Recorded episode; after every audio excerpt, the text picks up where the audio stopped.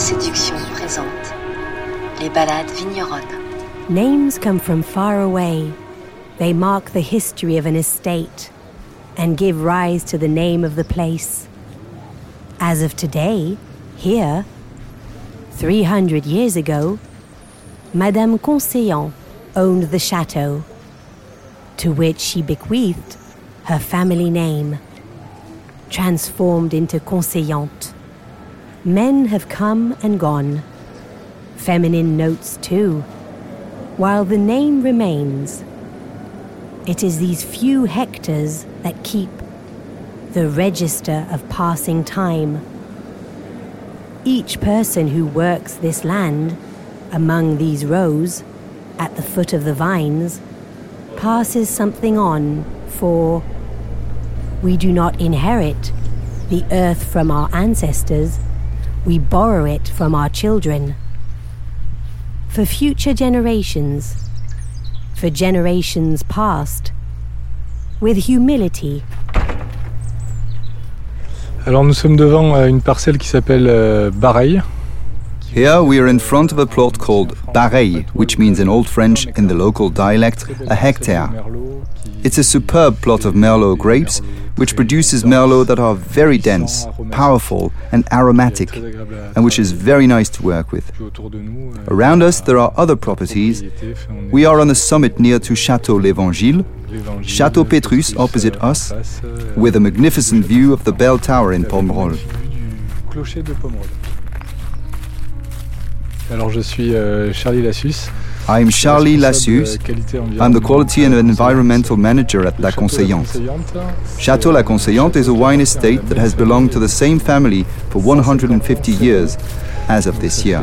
It has belonged to the Nicolas family for 150 years. So it's full of history. The place is full of history.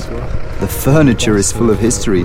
And I also think that the people who work here, by dint of being immersed in this history, also contribute a little bit to the creation of this history.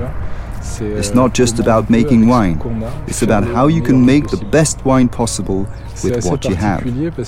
It's quite unique because this plateau is not very, very large. And it's very unique because there can be a lot of clay in the parcel where we are, which is called Bareil. It's made up of a lot of clay.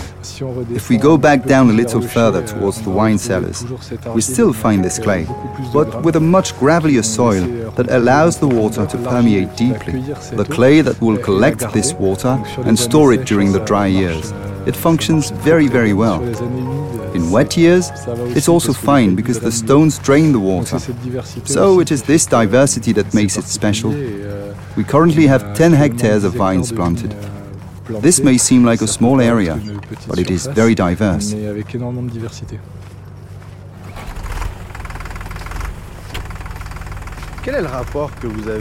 What is your relationship with the vines at Château La Conseillante? Personally, I'm a bit in awe of the vines. I'm especially humbled by them. There are plots here that were planted more than 70 years ago. I am 30 years old.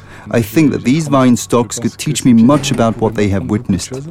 When we plant new vines, it takes them 20 years to reach adult age and for them to produce very nice grapes. When the plots we have planted will be 70 years old, I probably won't be here anymore. It's the transmission aspect which really appeals to me at this magnificent property. It's the history and the passing things on. In fact, we work with what we've learned from before and we try to pass it on to future generations.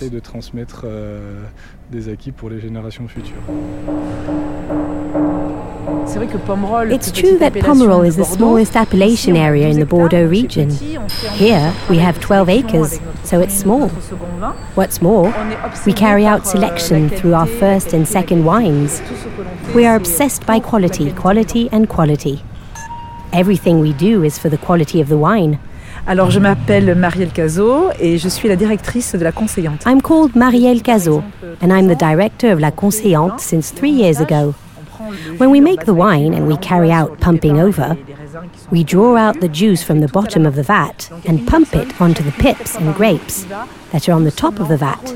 We do this all by hand, with one person for each vat four times per day, to ensure that the cap is gently sprayed to avoid extracting harsh tannins. We really have an obsession with details and with quality in all the works that we carry out at La Conseillante, from pruning to bottling. We work as a team and we all need each other.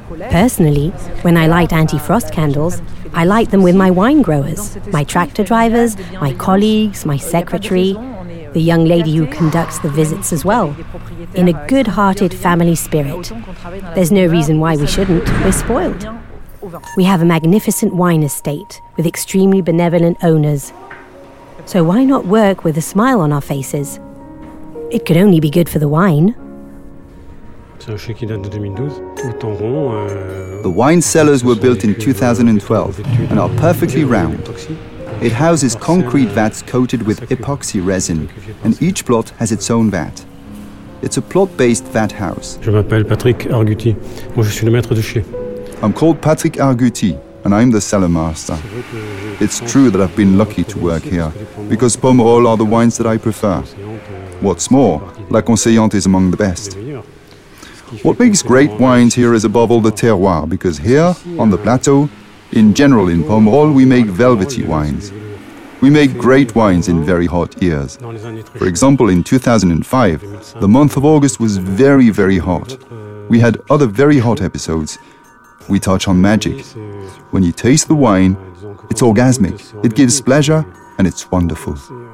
There are wines with complex aromas, of truffle and violet, for example. They are wines that are very delicate and elegant. The tannins are subtle.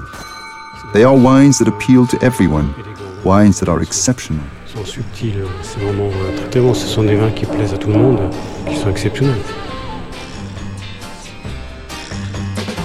The elegance in the glass draws its source from the gesture that carefully cultivate on this promising land the plant that grows